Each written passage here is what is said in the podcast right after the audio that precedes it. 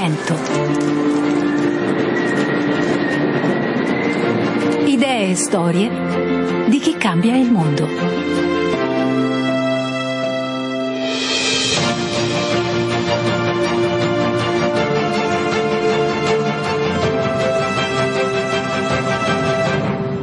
Le idee e le azioni che rendono migliore il mondo sono quelle protagoniste qui a Il Buon Vento ogni sabato e allora ben ritrovati a questa nuova puntata per la quale mi aiutano oggi Luciana Fantini in regia e Alessandro Carucci in console. La strada con la quale contattarci, se volete raccontarci le vostre belle storie, è sempre la stessa, 335 1243722.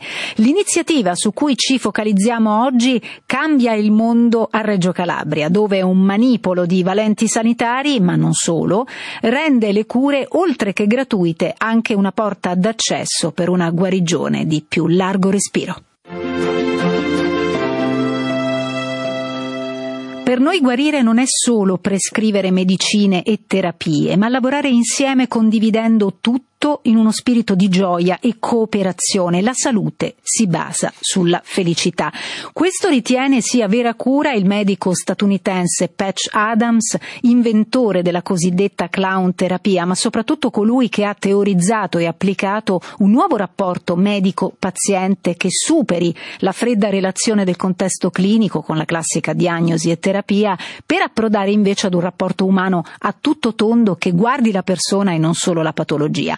Non di, di seguaci di Patch Adams noi oggi parliamo, ma sicuramente di medici che un po' questa filosofia riescono ad applicare nel quotidiano partendo dalla gratuità delle cure senza tralasciare la convinzione che, soprattutto nei contesti di disagio economico-sociale, si debba prendere in considerazione l'intera esistenza del paziente per comprendere davvero e risolvere il suo male o malessere presente per prevenire eh, quelli futuri. Per raccontare questa questa bella storia di nuova sanità possibile eh, che si propone di cambiare eh, davvero il mondo dei cittadini che ne usufruiscono, ci trasferiamo quindi a Reggio Calabria e accolgo con piacere il dottor Lino Caserta, che è fondatore dei centri di medicina solidale dell'Associazione Calabrese di Epatologia. Benvenuto dottore, grazie di essere con noi. Eh, buon pomeriggio a tutti e grazie a voi, grazie a voi per l'invito. Allora, dottore, cardine della vostra associazione è la sanità gratuita e accessibile a tutti, tanto che avete fatto nascere ben tre centri di medicina sociale, quello di Pellaro, eh, quello della cittadella universitaria e di recente anche il polo sanitario di prossimità di Arghillà, che è una zona periferica di Reggio. Un nutrito gruppo di medici, infermieri, sanitari a largo raggio cura gratuitamente i cittadini in quelli che voi sul vostro sito sito definite luoghi per la felicità pubblica. C'è una vasta gamma di specializzazioni e servizi sanitari. Ma andiamo con ordine, eh, dottore. Cosa offrono i centri sanitari e con quali modalità schematicamente? Sì, i centri sono tre, come lei ha ricordato, eh, si sono aggiunti nel tempo, chiaramente noi siamo partiti col centro di medicina solidale di Pello, attualmente eh, non siamo in grado di dare tutte diciamo, le, eh, le, prestazioni specialistiche, quelle più importanti, insieme a tutta la diagnostica ecografica. Eh, e questo lo facciamo chiaramente sia su Pellaro, sia su Arghilla, sia sulla città, nella cittadella universitaria. Tanto per comprendere quale sia il contesto in cui si innesta un'iniziativa come questa, in tempi non sospetti, eh, ovvero quelli che non erano stati ancora funestati dalla pandemia con tutte le conseguenze che poi ne sono derivate, più di 12 milioni di italiani rinunciavano alle cure per motivi economici, ci diceva la Repubblica nel 2017 facendo riferimento ad un rapporto del Censis. Quindi diciamo la vostra opera gratuita, eh, dottor Caserta, è fondamentale. I vostri medici sono volontari? Sì, mm, beh, gran parte sì, sono volontari. Teniamo conto che attualmente ci sono circa una cinquantina di volontari che sono impegnati appunto nel, nelle nostre attività. Poi c'è anche del personale, comunque soprattutto giovani che insomma, hanno trovato nei nostri centri di accoglienza possibilità di fermarsi appunto a Reggio e continuare a lavorare per la loro terra. E ci sono anche, comunque anche dei dipendenti, e sono come le dicevo per lo più dei ragazzi. E, e, e questo insomma, eh, viene fornito tutto chiaramente gratuitamente. Eh, questo nello spirito che noi abbiamo appreso, che abbiamo accolto da, da, da Giuseppe Moscati, il famoso medico e santo napoletano. Sul vostro sito segnalate che sono ben 15.000 i cittadini che ogni anno si rivolgono a voi. Ci può tracciare un po' il profilo di quali siano le fasce più presenti e per quali bisogni che spiccano? Sì, allora, beh, chiaramente i nostri centri accedono soprattutto le persone che non hanno nulla o che hanno perso, eh, che hanno perso tutto, soprattutto in questi anni. Eh, e poi c'è tanta classe media, c'è tutta quella classe media che negli anni si è, si è eh, impoverita e che di fronte a delle spese improvvise, come possono essere che sono delle spese sanitarie, appunto sprofonda nella, nella povertà. Eh, a Reggio Calabria sono in tanti, sono in tanti perché a Reggio Calabria parliamo di una città eh, povera eh, dove le famiglie sono per lo più famiglie monoreddito ed è facile insomma, quindi comprendere come so, una malattia improvvisa non prevista certo. in un'età magari in un'età diciamo, diciamo così eh, giovanile possa far sprofondare queste famiglie appunto nell'indigenza. Con lei vorrei ascoltare le opinioni di un paio di vostri pazienti che ci hanno cortesemente inviato la loro testimonianza.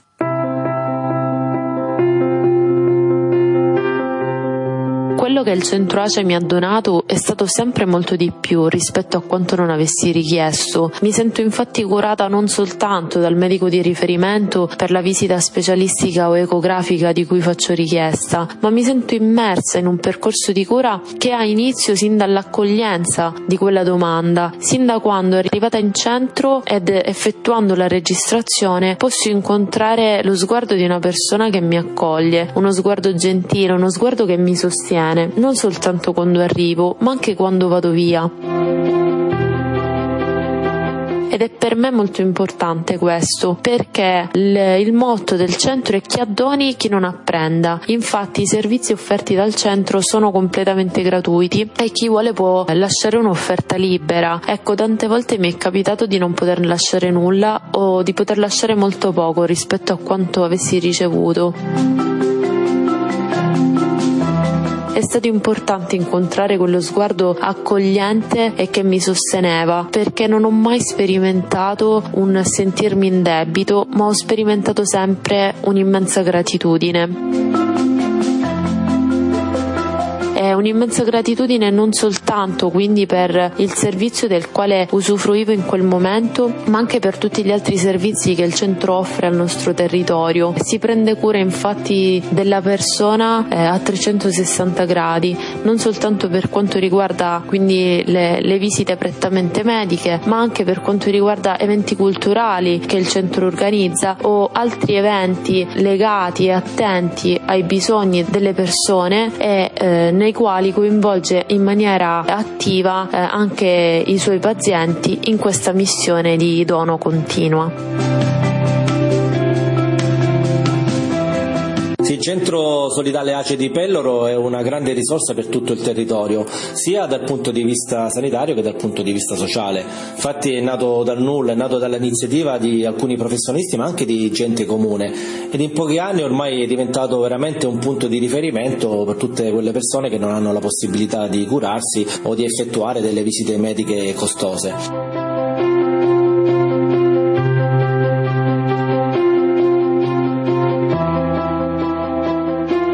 Si nota subito all'interno della struttura la grande professionalità sia del personale amministrativo che del personale medico, soprattutto si nota l'affetto con cui le persone vengono accolte e l'augurio è che, che questo centro possa, possa, durare il più a lungo possibile ed essere vicini a quelle che sono le, le esigenze di tutte le persone bisognose.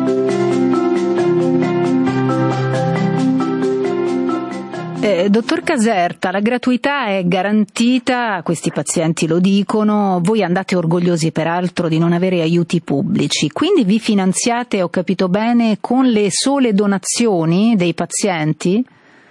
Sì, sono delle piccole donazioni eh, che, che vengono date senso, con un senso di responsabilità, esattamente con lo stesso senso di responsabilità diciamo, che coinvolge i professionisti che sono presenti in quelle, in quelle, strutture. È un'iniziativa che nasce dal basso, un'iniziativa che nasce dalla comunità, come avete potuto sentire la comunità la sente come un, uh, qualcosa di proprio, qualcosa di caro, qualcosa da, da curare, da preservare perché per molti purtroppo è l'unica è l'unica ancora, è l'unico punto di riferimento in un contesto, in una regione dove purtroppo la proposta pubblica, la presenza appunto del, del, del, del sistema sanitario regionale è piuttosto debole come tante cronache in questi, in questi ultimi mesi hanno detto. Dottor Casetta, la descrizione che fornite sul vostro sito della vostra attività, che sembra insomma davvero una missione, è magnifica. Andrebbe letta tutta, ma per motivi di tempo non possiamo leggerla. Voi vi proponete un'attenzione globale alla persona, la contestualizzate anche nell'ambiente in cui questa persona vive. Ho capito bene, cioè c'è un'attenzione in realtà anche al contesto in cui quella persona poi, usci- una volta uscita dallo studio medico, tornerà a vivere. Noi parliamo, ispirandoci un po' a Papa Francesco, anzi sicuramente completamente a Papa Francesco, parliamo di medicina integrale e spostiamo l'attenzione eh, su altri, su de- sui determinanti fondamentali di salute. Eh, tant'è che il nostro modello è un modello che soprattutto è incentrato sulla prevenzione e sulla salvaguardia della salute, quindi per noi ecco, è importante piuttosto che curare le malattie e l'infermità, è importante e lo si può fare prevenire eh, tutte quelle condizioni che certo. possono mettere a rischio lo stato di salute e lo stato di benessere. E, tant'è che per esempio insomma, uh, negli, ultimi, negli, ultimi, anni appunto, abbiamo voluto proporre questo modello in un parco, un modello di un rinnovato eh, di un rinnovato rapporto con l'ambiente, con il territorio, con il paesaggio che per noi è un determinante fondamentale. Certo. Tra poco torniamo a parlare di sanità felice, capace di abbracciare la vita delle persone attraverso figure che in qualche caso davvero somigliano ad angeli, ma forse angeli mi viene di dire lo siamo tutti noi anche quando sappiamo accostarci e riconoscerci alle, insomma in qualche modo nelle sofferenze degli altri. E allora questa canzone è per tutti coloro che cadono, si rialzano, perdono l'amore e cercano di ritrovarlo. Mietta, angeli noi. che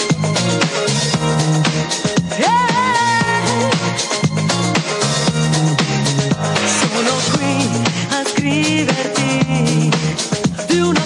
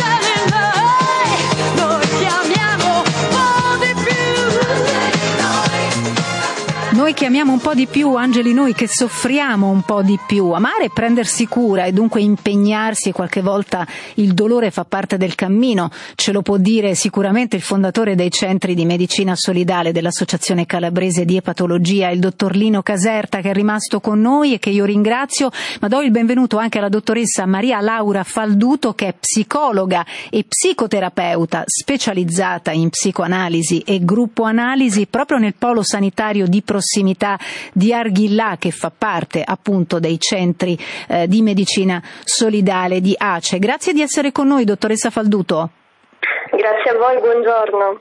Senta, lei è impegnata a dare una risposta psicologica in un contesto come quello di una periferia, perché Arghilà questo è, che spesso vede ferite importanti che sono personali ma anche sociali. Qual è la platea, dottoressa, di cittadini e pazienti che si rivolgono a lei?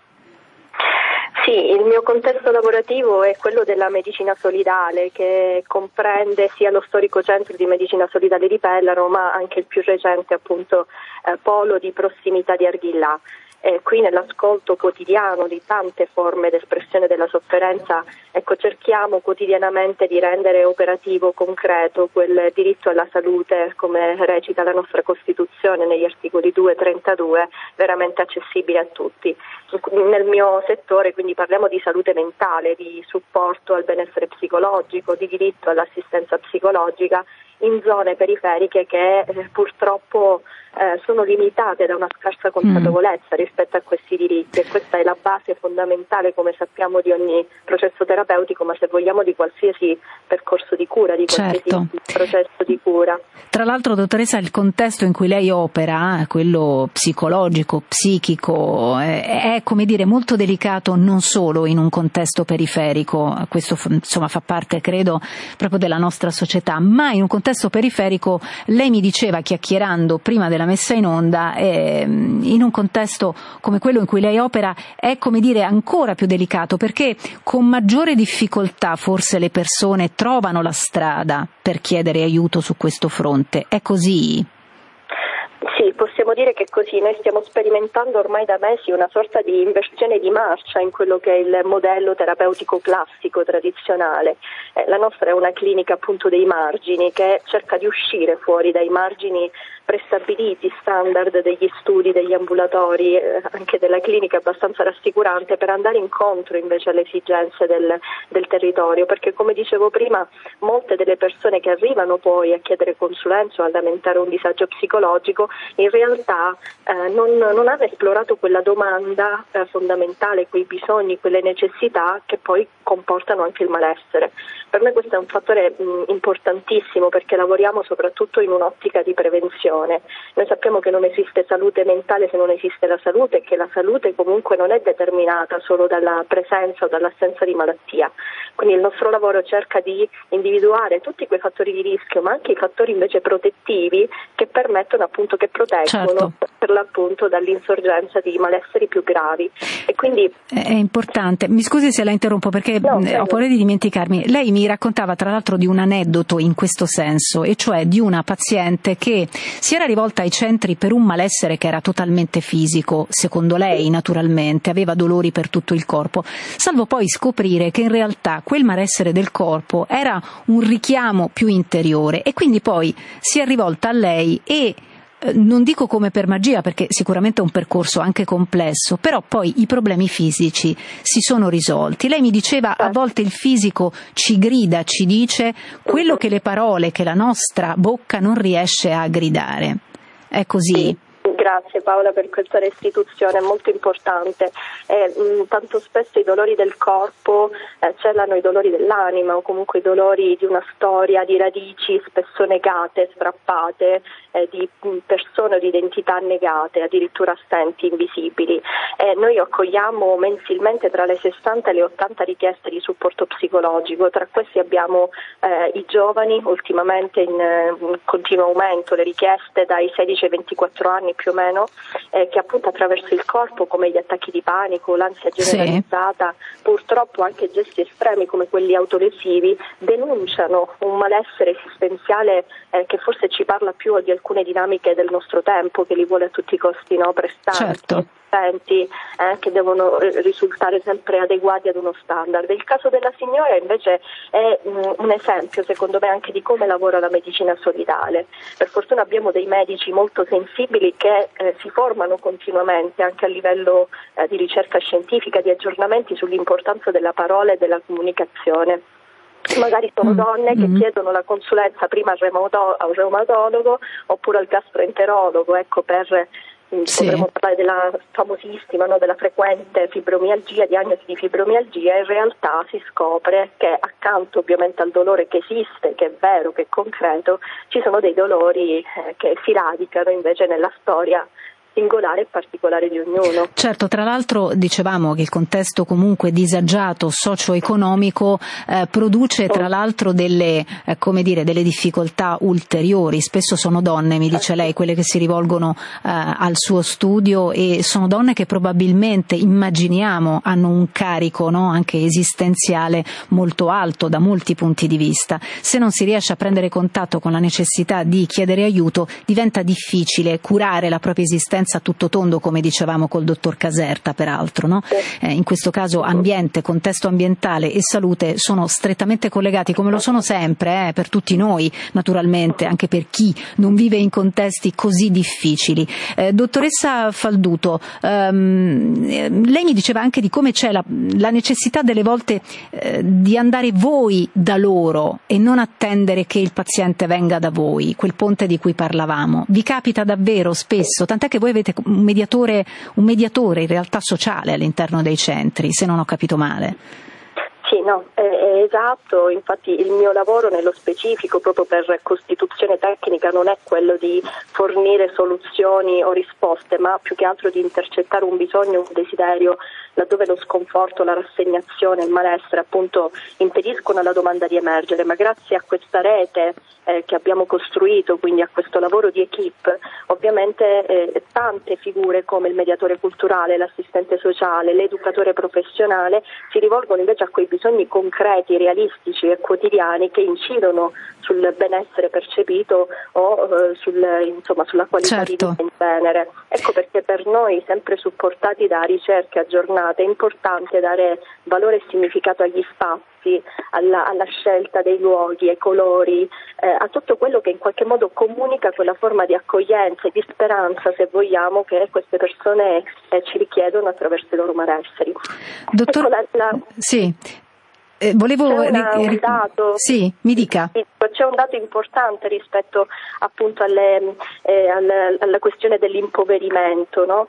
eh, di cui facevamo riferimento. Cioè, un, tempo all'inizio la realtà ci accoglieva sostanzialmente le persone che avevano delle difficoltà economiche e che quindi non potevano ehm, accedere alle cure sì. Sistema diciamo, sanitario pubblico. Oggi in realtà i nostri servizi accolgono tutta la classe media che è impoverita dalla crisi e più certo. recentemente anche dalla pandemia. Cioè, parliamo di quelle persone nel mio caso che eh, non potrebbero neanche affrontare le spese minime del ticket per eh, certo. le prime consulenze psicologiche. Dottor Caserta, abbiamo, perdonatemi, abbiamo solo un minuto. Dottor Caserta, la mediazione, il dialogo col territorio, eh, lei ritiene che davvero questo eh, sia per voi un successo, sia davvero il successo dei successi?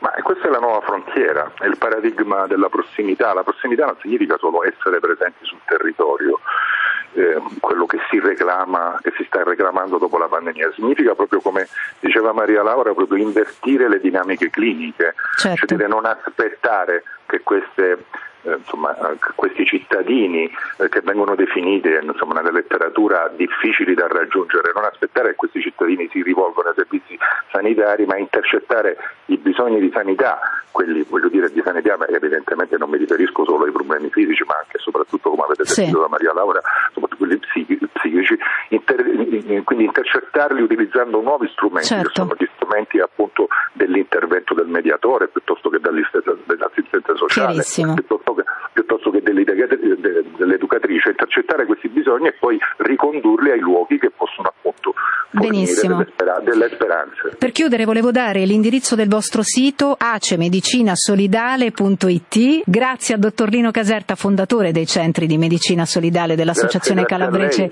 di Epatologia, la dottoressa Maria Laura Falduto, psicoterapeuta proprio nel centro di Arghillà. Grazie mille e buon lavoro. E da Paola Simonetti un ringraziamento anche a Luciana Fantini e Silvia Giovanrosa che hanno operato in regia e Alessandro Carucci in console. Naturalmente a voi per averci seguito. Il nostro momento tornerà a aspirare con altre belle storie sabato prossimo, stessa ora, stessa frequenza. A presto.